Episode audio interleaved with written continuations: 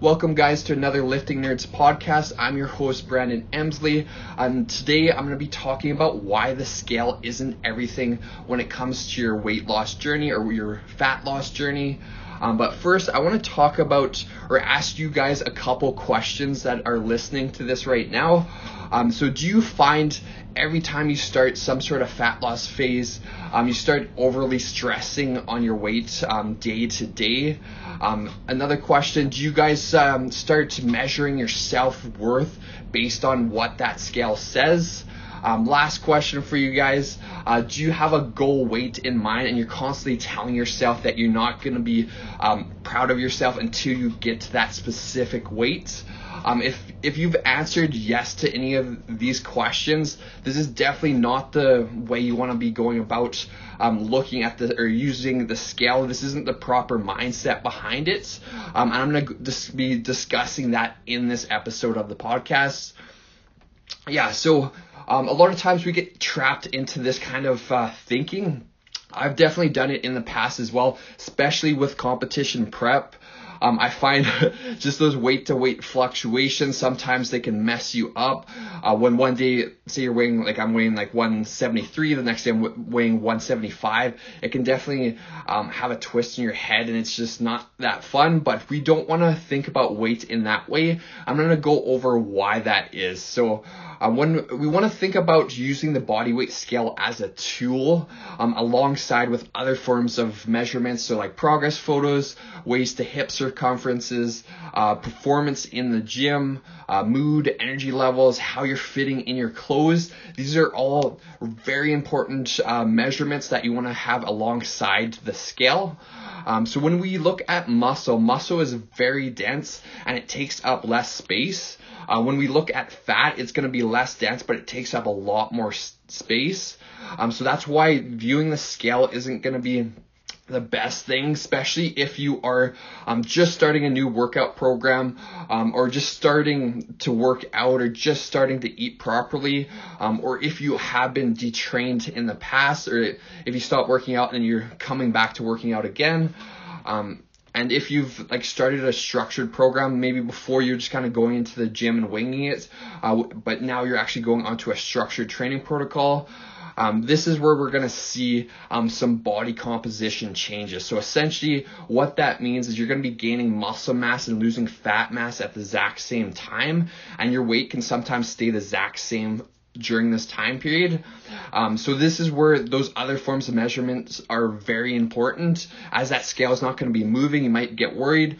But if you look at the um, progress photos, you're going to see that there are changes in the way your arms are looking and the way your waist is looking. Um, you'll find that your clothes will actually start to fit different. They might get a little bit more baggy, or they might fit better in certain areas like your glutes and stuff like that. And they might be a little bit looser around the waist. Um, same with like changes to uh, circumferences. If you're doing like waist and hip circumferences, um, if you are getting body composition changes, you're likely going to see um, your waist uh, circumference is going to come in. Um, your glutes will might come in or might go out. If you're building muscle in your glutes, it might go out. Um, so yeah. And looking at like daily activities too, like a lot of times they're going to come so much easier uh, once you start exercising compared to when you're not. Um, you build up that capacity to handle doing more things. So those are the different factors that you want to look at. Um, so this um, body composition changing um, when your weight's the exact same isn't going to be as common for people that are more advanced. Sorry, I keep spitting everywhere. um, so it's not going to be as common for people that are more advanced, that are um, that have trained five years consistently with a structured training program protocol, with a structured meal uh, protocol, and doing everything correctly. It's going to be very challenging to see body composition changes. So for those individuals, the weight scale is going to be a little bit more useful, um, as you want to make sure that your weight is trending upward over time. If you're trying to put on muscle, if you're trying to lose body fat, you're going to want to make sure that that weight, uh, that your body um, weight is coming down over time. Um, yeah. And when it comes to day-to-day fluctuations with the scale, this is completely normal. Um, you shouldn't stress on it. We want to look at those trends, those weekly trends. Um, so we're taking the average weight of all seven days.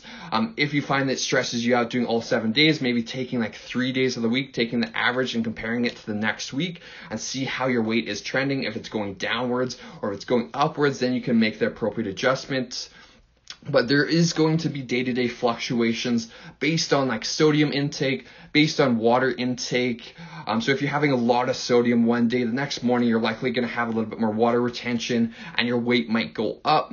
Um, same with water. If you drink a shitload of water before you go to bed, you're likely going to have, um, you're going to weigh more in the morning.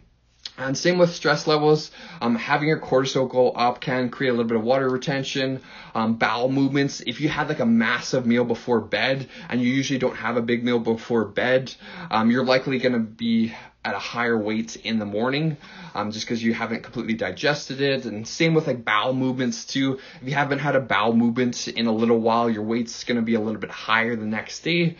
Um, and then for females, if you're on your menstrual cycle, typically your weight's going to be a little bit higher. It can fluctuate a lot depending on the individual. Um, so we want to make sure we are looking all these, at all these different factors. And this is why we shouldn't be so focused on those day-to-day weigh-ins rather than that. Uh, we want to focus on that weekly trend. Yeah. Um, okay. But uh, also what I wanted to talk about today is uh, um, about having a goal weight in mind. So having a goal weight in mind is definitely okay, um, but a lot of times people get frustrated because they don't look how they want to look at that specific weight. Like a lot of times people have unrealistic goals on how they're going to look when they hit that weight. For example, for me, like I weigh two hundred three pounds um, right now, and I have fairly visible abs. Um, some people might look at my physique and, oh, he just has to drop about ten pounds to get to, like, say, a bodybuilding condition. But I would literally have to drop um, thirty plus pounds to get down to a very low body fat percentage. So you just have to make sure you have a realistic a mindset on how your physique's going to look when you hit that certain weight. And this is where a coach comes to play. By asking your coach, how do you think I'm going to look at this certain weight? Um, they can give you a rough estimate on how much uh, body fat you're probably going to have at that weight, how you're going to look. Um, so yeah, a coach is definitely going to be very helpful in that way.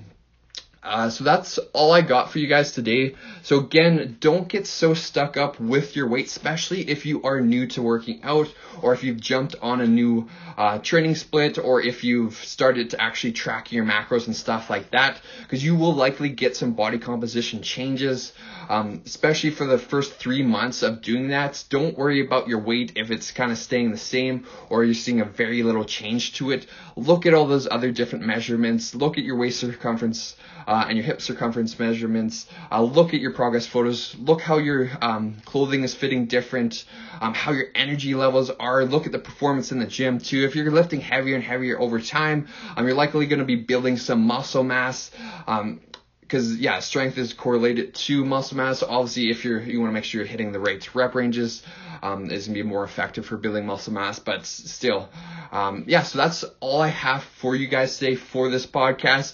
I will be seeing you guys with Adrian on Friday. Uh, so stay tuned for that. Um, yeah, other than that, guys, have an awesome day.